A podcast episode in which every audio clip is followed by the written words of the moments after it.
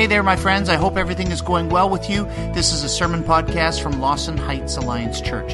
It is February 20th, 2022, and this Sunday we continue on our series again in the series called Finding Your Keys to the Kingdom. And this Sunday's message is entitled The Exodus Kingdom.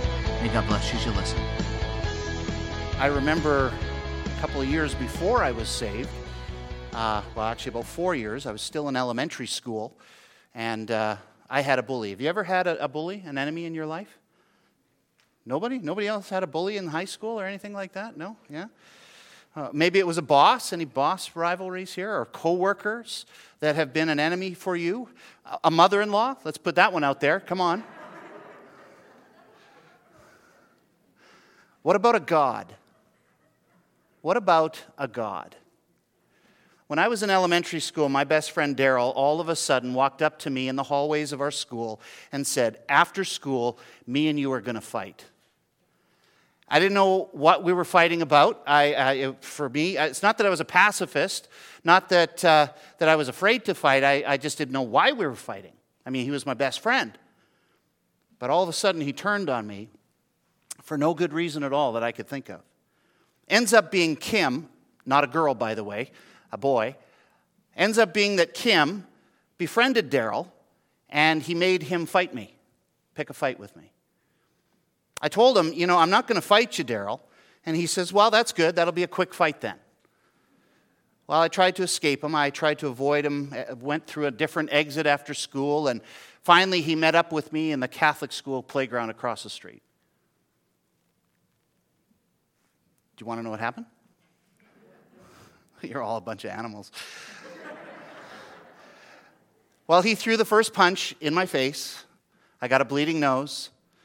And then after that, he left me alone because I just wouldn't fight. But I guess he drew blood. He thought it was over.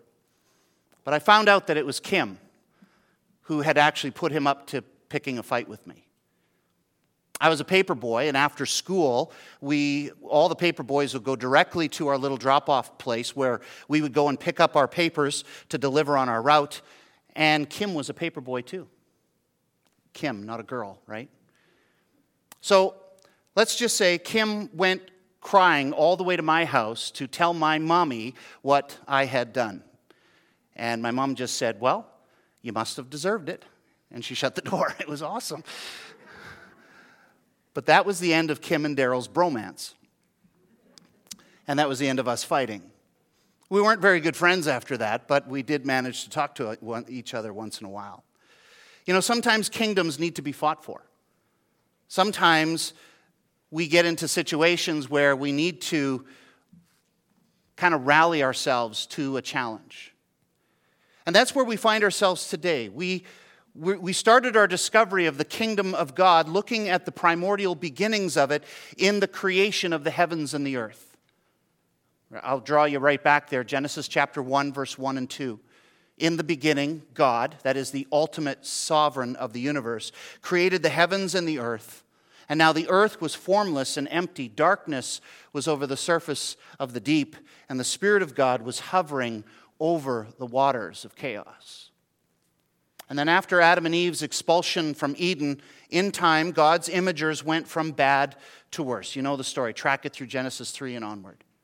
Genesis 6, verses 5 to 7, it says this The Lord saw how great the wickedness of the human race had become on the earth, and that every inclination of the thoughts of the human heart was only evil all the time. And the Lord regretted that he had made human beings on the earth, and his heart was deeply troubled. So, in other words, out of the chaos waters, God brings about a creation. And through the chaos waters of the flood, God is intent on resetting that creation and bringing about righteous Noah and his family as his new imagers. And he establishes a royal covenant with them. Uh, and last week we, we arrived in, finally, in Ur of the Chaldeans after him. It's in Babylonia near the headwaters of the Persian Gulf, and we're introduced to a man and a woman named Abraham and Sarah. At first, it was just Abram and Sarah. God changes their names later. But Abe and Sarah are surrounded by the gods of the Babylonians and the Chaldean peoples, the kingdoms.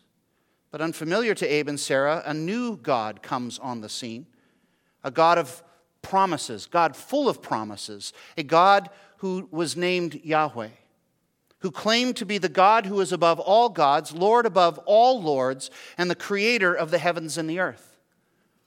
And it is through these two that Yahweh promises to expand his kingdom on the earth by giving Abe and Sarah much land to call their own, as well as a sea of descendants.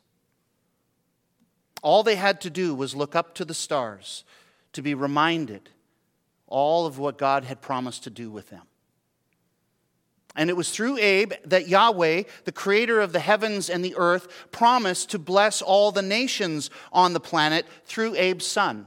His son was named Isaac.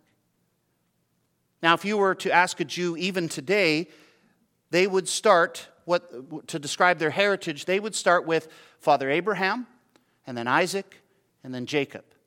And then maybe somehow through the, through the generations they'd be able to track back. But in fact, you'll see this phrase repeated often in the Old Testament that Yahweh is the God of Abraham, the God of Isaac, and the God of Jacob. It's a very popular phrase. And it is through Jacob who takes his sons and their families from Canaan to Egypt because of a life threatening famine through the land. Well, Joseph, one of Jacob's sons, through a series of events, if you know the story, coordinated by the Lord, is already in Egypt. And he's made it quite clear. He's made, it, he's made quite a name for himself in Pharaoh's court, and he ends up rescuing his own family from the famine and gives them a home in Egypt. And while in Egypt, the Hebrews, of which their tribe was called, continued to grow in number. Until one day, the book of Exodus opens with this Exodus chapter 1, verses 1 to 22. These are the names of the sons of Israel who went to Egypt with Jacob, each with his family Reuben, Simeon, Levi, and Judah, Issachar, Zebulun, and Benjamin, Dan and Naphtali, Gad and Asher. The descendants of Jacob numbered 70 in all. Joseph was already in Egypt, as I said. Now Joseph and all his brothers and all that generation died. But the Israelites were fruitful and multiplied. Sound familiar? Draws us right back to creation, doesn't it? And the command to Adam and Eve. And they, they, were, they were fruitful and multiplied greatly and became exceedingly numerous so that they filled the land with themselves. Sound familiar? Then a new king, who did not know about Joseph, came to power in Egypt. Look, he said to his people, the Israelites have become much too numerous for us. Come, we must deal shrewdly with them, or they will even they will become even more numerous, and if war breaks out, will will join our enemies, fight against us, and leave the country. So they put slave masters over them to oppress them with forced labor, and they built Pithom and Ramses as store cities for Pharaoh. But the more they were oppressed, the more they multiplied and spread. So the Egyptians came to dread the Israelites and worked them ruthlessly. They made their lives bitter with hard labor in brick and mortar and with all kinds of work in the fields. In all their hard labor, the Egyptians used them ruthlessly. The king of Egypt said to the Hebrew midwives, whose names were Shiphrah and, and Puah, when you help the Hebrew women in childbirth and observe them on the delivery stool, don't you, aren't you glad you have a nice, comfortable hospital bed, ladies? It is, if it is a boy, kill him. And if it is a girl, let her live. The midwives, however, feared God and did not do what the king of Egypt had told them to do. They let the boys live. Then the king of Egypt summoned the midwives and asked them, Why have you done this? Why have you let the boys live? The midwives answered Pharaoh, he, uh, Hebrew women are not like Egyptian women. They are vigorous and give birth uh, before the midwives even arrive. So God was kind to the midwives, and the people increased and became even more numerous. And because the midwives feared God, he gave them families of their own. Then Pharaoh gave this order to all his people Every boy that is born you must throw into the Nile, but let every girl live. Now, if you've seen the movie, The Ten Commandments with Charlton Heston, or the animated flick, The Prince of Egypt, uh, you know that Moses was secretly spared through this. And then, through the chaos waters of the Nile River, Moses is rescued by Pharaoh's daughter, who, even though she knows he's a Hebrew, she claims him as her own son. Now, if you read the rest of chapters 1 and 2, you see how awesome the Lord's sovereignty is in this situation. Pharaoh's daughter unknowingly gets the baby's mother to raise him until he is weaned, so roughly about two, maybe even three years old. And then she takes him to Pharaoh's house, and there, Pharaoh's daughter gives him the name Moses. Do you know what Moses means? Exodus 2, verse 10 says, She named him Moses, saying, I drew him out of the water. Water was meant to kill him. Again, like before creation and flood, God is saving through the chaos waters, this time of the Nile. Now, while Moses briefly seemed to find favor and protection in the household of Pharaoh, and as such would have been elevated to like a demigod kind of a figure as the prince of Egypt, the story quickly progresses from the Nile to fleeing the kingdom of Egypt after Moses kills one of his fellow Egyptians. Then in the wilderness of Midian, he is no longer a, a royal Egyptian demigod. He is now just an obscure, nameless shepherd, a man without a country. And not only that, but according to Exodus chapter 4, verse 10, he is slow of speech and tongue. In other words, he has nothing going for him, and he has no way of gaining any upward mobility in his class. And it is out of this wilderness, which is like the sea, a domain of chaos. And it is out of this wilderness, a place where gods are not.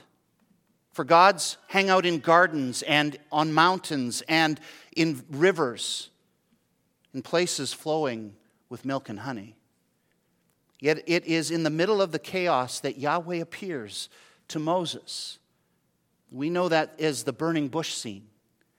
I, I love the animated version of this in the movie The Prince of Egypt. If you haven't seen it, you should see it. Uh, even if it's just on YouTube, it will move you to tears. It does me every time. But let's go to it. Exodus chapter 3, uh, verses 4 to 10.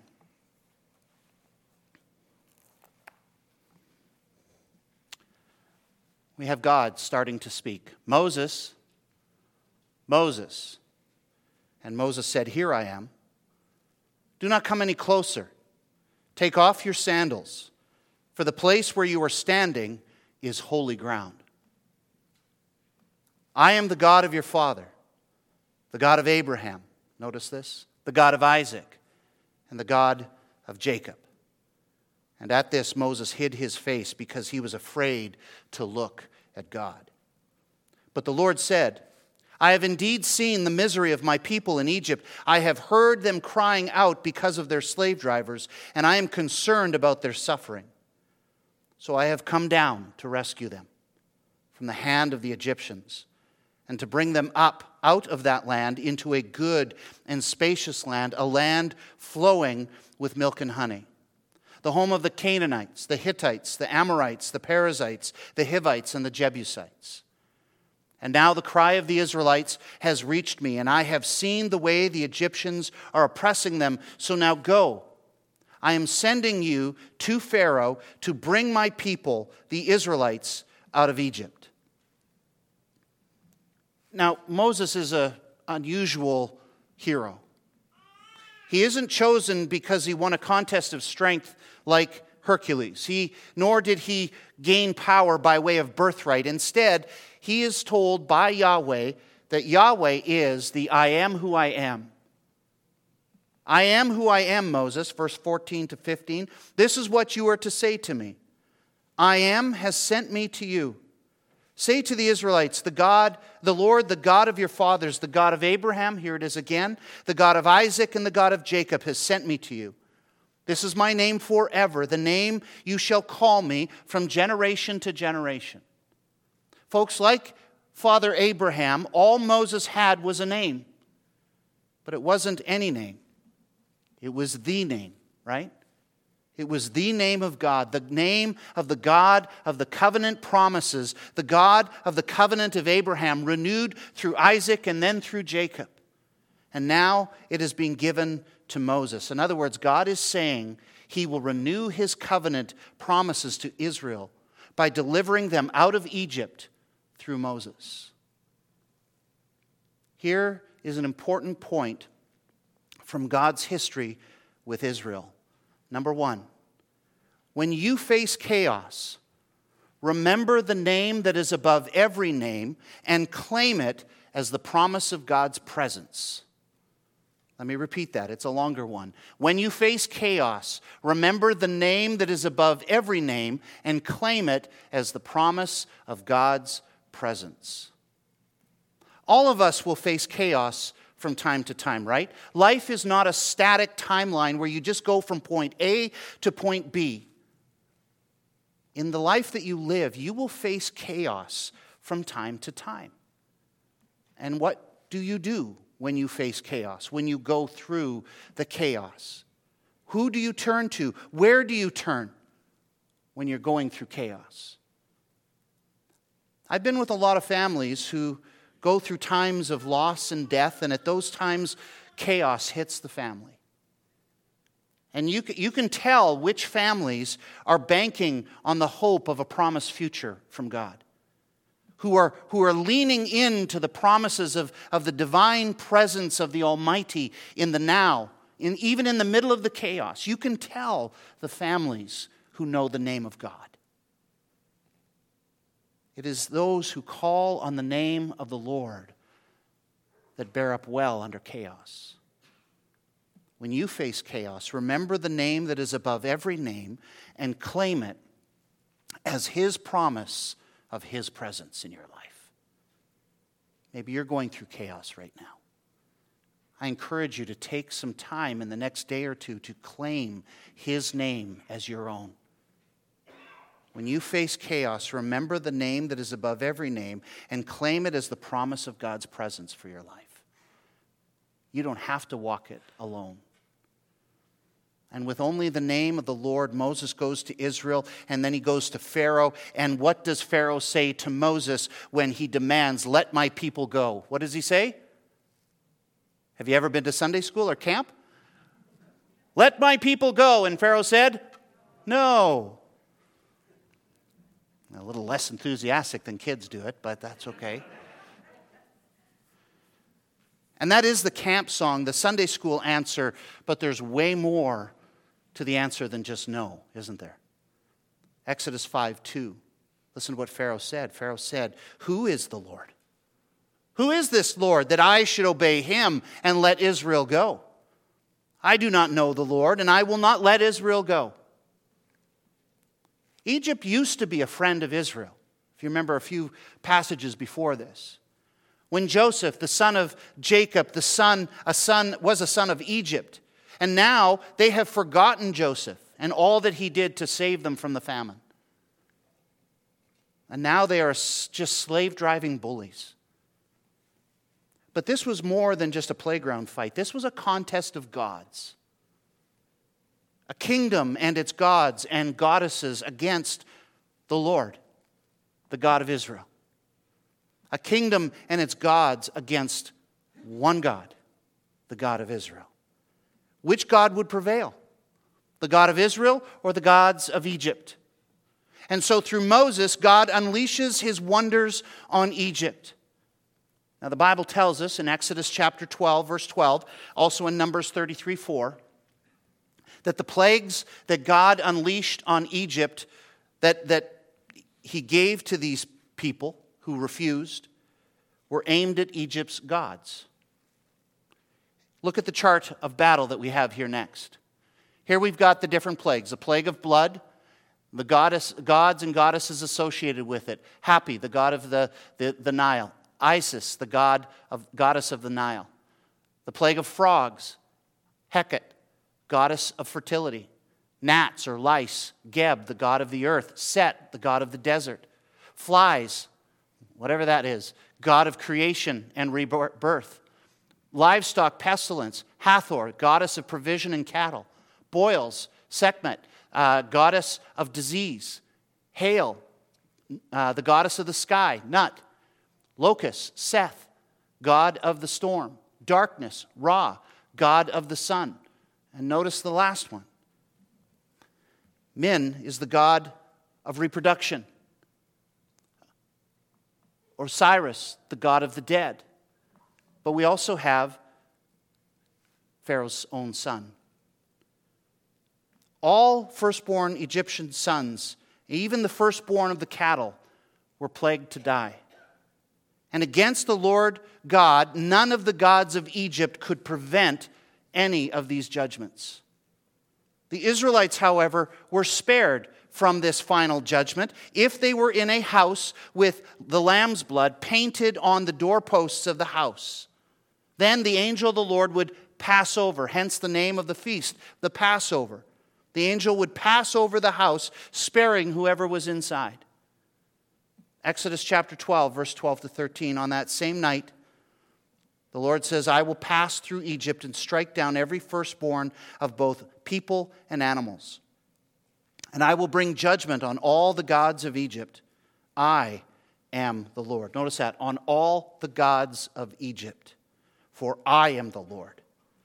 The blood the blood of the paschal or Passover lamb they were to eat that night, will be a sign for you on the houses where you are. And when I see the blood, I will pass over you. No destructive plague will touch you when I strike Egypt. But in Egypt, Pharaoh, who himself was considered a god, an inhabitation of God on earth, he too had a firstborn son. And that son too was considered a god in Egypt. Not even Pharaoh and his son Egypt's embodied deities could stand against the Lord of heaven and earth. And that one last plague would hurt Pharaoh most. Exodus 12, 29 to 32. At midnight, the Lord struck down all the firstborn in Egypt, from the firstborn of Pharaoh, who sat on the throne, to the firstborn of the prisoner who was in the dungeon, and the firstborn of all the livestock as well. Pharaoh and all his officials and all the Egyptians got up during the night, and there was loud wailing in Egypt, for there was not a house without someone dead. During the night, Pharaoh summoned Moses and Aaron and said, Up, leave my people, you and the Israelites, go and worship the Lord as you have requested. Take your flocks and herds as you have said, and go and bless me. Did you hear that last bit? And also bless me. You think Pharaoh finally got the point of what he was up against? I think he did. And with that final judgment, the death of the firstborn, all Israel, along with some of the Egyptians, left Egypt. And all kinds of wealth and livestock were given to the Israelites as they left. Even some of the Egyptians went with them. And they headed toward a place to worship, a new place called Mount Sinai. Interestingly, along with all the other details that Moses had to keep straight in his head with this exodus and leading a whole nation out of the gates of Egypt, he collected and carries Joseph's bones with him. Hebrews 11 gives us an insight into this way into the future of Moses. It says in chapter 11, verse 22 By faith, Joseph, when his end was near, spoke about the exodus of the Israelites from Egypt and gave instructions concerning the burial of his bones. Somehow, prophetically, Joseph knew, and he gave instructions about what to do with his bones. He did not want to be left in Egypt, he too wanted to leave with his people. Remember Joseph, the prince of Egypt, who was once who once saved all of Egypt, uh, all of, uh, Egypt and Israel from a famine. But Egypt had forgotten him. I kind of think maybe Israel might have too, except Moses. Well, the Lord wasn't going to forget Joseph. And he wasn't going to let Moses or Israel forget him either. This leads us to our second point. Number two, when you're surrounded by chaos, be encouraged. The Lord remembers his servants. When you're surrounded by chaos, remember and be encouraged. The Lord remembers his servants. Chaos is called chaos because it's chaotic. When you're in the middle of the chaos, you're surrounded by all kinds of details, a sea of details, a sea of choices, and usually to go in one particular direction or another. And when you're in the middle of the chaos, sometimes because it's so chaotic, you might be tempted to think that God has forgotten about you. Chaos brings that kind of fear. But remember from the history of Israel that God forgets no detail, He forgets no servant of His. So be encouraged. The Lord has not forgotten about you if you're in chaos. He has not forgotten about you. He is the God of Abraham, He is the God of Isaac, and He is the God of Jacob, and He remembers. He is the God of Moses, and He is the God over all the chaos that is in Egypt. He is the Lord. Amen? And He is your God, and He will never forget you either. So put your faith in Him and be encouraged. Joseph believed the covenant promise of God to Abraham, Isaac, and his father Jacob, and he, he made an arrangement to have himself included in that promise. God is just so great with the details, isn't he? Just blows me away. Now, carrying Joseph's bones and all of Israel in tow, Moses had a few possible routes that he could have taken to get God's people to Sinai and the mountain of God, but, but it's debated still today which way he went. But what we know for sure is that they didn't take the shorter route up through the desert of Shur to get to Canaan. He, they, they went through a different route. They went south toward the desert of Sin to get to Mount Sinai first. Yet, yes, there is a desert called Sin. But before they could go that way, there was a major roadblock ahead of them. A major roadblock that prevented them from fully being delivered from Egypt. It was the Red Sea. More water. Exodus 14, 1 to 4. Then the Lord said to Moses, Tell the Israelites to turn back and encamp near uh, Pi Hahiroth, between Migdol and the sea. They are to encamp by the sea, directly opposite Baal Zephon. Pharaoh will think the Israelites are wandering around the land in confusion, hemmed in by the desert. And I will harden Pharaoh's heart, and he will pursue them but I will gain glory for myself through Pharaoh and all his army, and the Egyptians will know that I am the Lord. Notice the Lord's strategy here. He seems to kind of enjoy doing this a bit in the Bible. He, he seems to like to set up in, impossible circumstances which only he can deliver his people from. Abraham and, Sarah were barren and they were very old, as good as dead, the scriptures tell us. Conception was impossible, except for God. Isaac, when facing a famine of his own, is forced to settle in Philistine territory. All kinds of details in there, but escape from the impossible, except for God. Jacob, too, had to lead his family through a deadly famine. Survival impossible? Well, except for God, right? Except for God, there are no answers sometimes. And God leads Moses and Israel up against the banks of the sea of the water that is ahead of them, and a sea of armed soldiers behind them, and that is Pharaoh and his armies advancing. What are they going to do? They're stuck. Exodus 14, 15. Then the Lord said to Moses, Why are you crying out to me? Tell the Israelites to move on. Raise your staff and stretch out your hand over the sea to divide the water so that the Israelites can go through the sea on dry ground. I will harden the hearts of the Egyptians so that they will go in after them. And I will gain glory through Pharaoh and all his army, through his chariots and his horsemen. The Egyptians will know that I am the Lord when I gain glory through Pharaoh, his chariots, and his horsemen. Notice this is still a battle between gods, right? Where, where's, where's Israel and their army? They're not there. This is a battle between God and the gods of Egypt, and now Pharaoh, the God resident in Egypt. Who will ultimately win? I'm sure the people were freaking well, I know they were freaking out. The text tells us they were freaking out.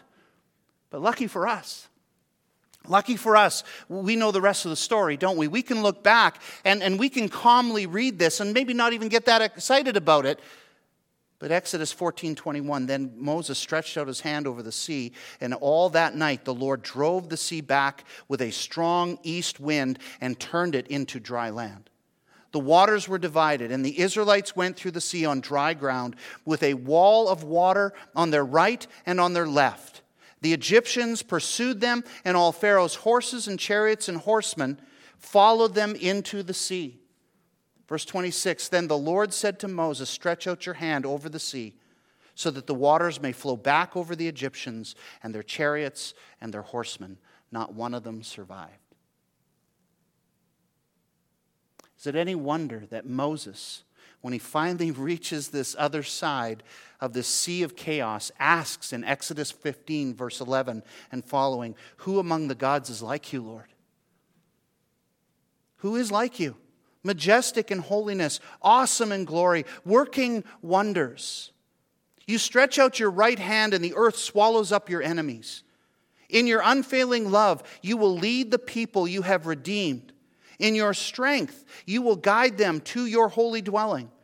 The nations will hear and tremble. Verse 18 The Lord reigns forever and ever. Wow. Number three. When you're hemmed in by chaos, everything may be impossible except for God. When you're hemmed in by chaos, everything may seem impossible except for God. Yeah, no matter where you go in the world, you're going to face chaotic situations where there may seem to be no other way out, at least happily. And I don't know if God likes developing the scenarios of our life to bring about these kinds of impossible situations, but I do know He likes getting us out of them. And I do know one thing more Except for God, all of life would be an impossible chaos to navigate, right? And the thing I love about our God is that He does not leave us without an anchorless hope. He gives us a hope in the sea of chaos, and the hope is His name still. I am the Lord, the God of Israel. Israel's exodus out of Egypt becomes the landmark deliverance that will forever be the model of hope and deliverance for any time God's people need delivering in the future. It is the beacon event that draws his people back and back again to believing loyalty. In the days of the judges, we, we preached on that a few years back when the, when the Israelites did evil in the eyes of the Lord, and for seven years he gave them over into the hands of the Midianites. It says in Judges chapter 6, verse 7 to 10 when the Israelites cried out to the Lord because of Midian, he sent them a prophet who said, This is what the Lord, the God of Israel, says I brought you up out of Egypt, out of the land of slavery. I rescued you from the hand of the Egyptians. I delivered you from the hand of all your oppressors. I drove them out before you and gave you their land. Anchor point. In the days of Samuel, when the Israelites whined and complained and wanted a king, just like their neighbors had, in 1 Samuel chapter 10, it says, Samuel summoned the people of Israel to the Lord at Mizpah and said to them, This is what the Lord, the God of Israel, says I brought you out of I brought Israel up out of Egypt, and I delivered you from the power of Egypt and all the kingdoms that oppressed you. But you have now rejected your God, who saves you out of all your disasters and calamities, and you have said, "No, appoint a king over us." So now present yourselves before the Lord by your tribes and clans. The Psalms are replete. They're full of references back to the Red Sea as God's reminder of his power over the gods of the world and that he alone is king.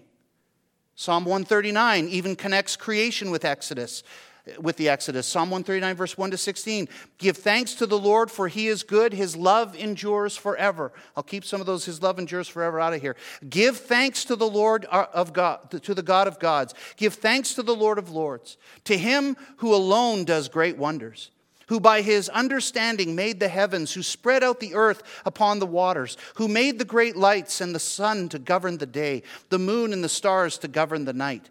To him who struck down the firstborn of Egypt and brought Israel out uh, from among them with a mighty hand and an outstretched arm. To him who divided the Red Sea asunder and brought Israel through the midst of it but swept Pharaoh and his army into the Red Sea. His love endures forever. To him who led his people through the wilderness. And it goes on. Even during Israel's captivities, whether it was under Assyrian or Babylonian captivity, God constantly reminds them, brings them back to that anchor point, point of, of the Exodus he brings he reminds them through prophets both major and minor that he alone is the one who delivered them from the hands of their enemies the egyptians and will do the same here if they will submit to him. It was he that defeated all the gods of egypt and gave freedom to the son of israel even after the birth of messiah when the roman herod threatened the, the life of jesus. Joseph Mary's husband, not the Joseph of Old Testament, he is told by an angel to take Jesus to Egypt until the death of Herod. To which the gospel writer says in Matthew 2, verse 14 to 15, and so was fulfilled what the Lord had said through the prophet, that is Hosea Out of Egypt I called my son. Out of Egypt I called Israel. Out of Egypt I now call Jesus. The Son is a dual reference to both Israel and Jesus, and it is a messianic fulfillment.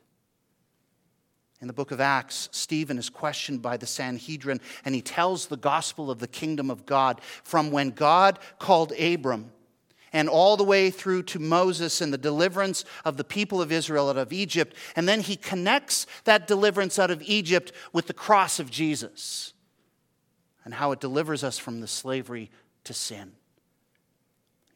folks, you really should go home tonight and rent the Ten Commandments. Go to Walmart if you have to buy an old copy. And, and then maybe re, uh, watch The Passion of the Christ or, or one of the other Jesus movie depictions. The point is, the Exodus is the ultimate kingdom versus kingdom God versus God's story, that, be- that beacon event that draws the people of God back again and again and again to believing loyalty through the scriptures. And it is the anchor story of the story of Jesus and his redemption for us on the cross. And that is why Jesus connected the Passover meal to the Last Supper meal. It is the eternal reminder that God is the Lord of lords, the King of kings, and the God of gods, that there is nothing that we, his people, should fear when he is on our side. Right? Nothing. It reminds us that there is a real spiritual battle going on all the time in the midst of chaos. Chaos is a reminder that there's evil in the world and the gods of this world are still at war with us. But that our God is the great God, the Lord of heaven and earth, and He alone does wonders. Amen? So, folks, when you face chaos, remember the name that is above every name and claim it as God's promise to you of His presence. When you're surrounded by chaos, be encouraged. The Lord remembers you, his servant. And when you're hemmed in in the chaos, everything may seem impossible around you, except for God. God can bring you through the chaos. Let's pray. Father,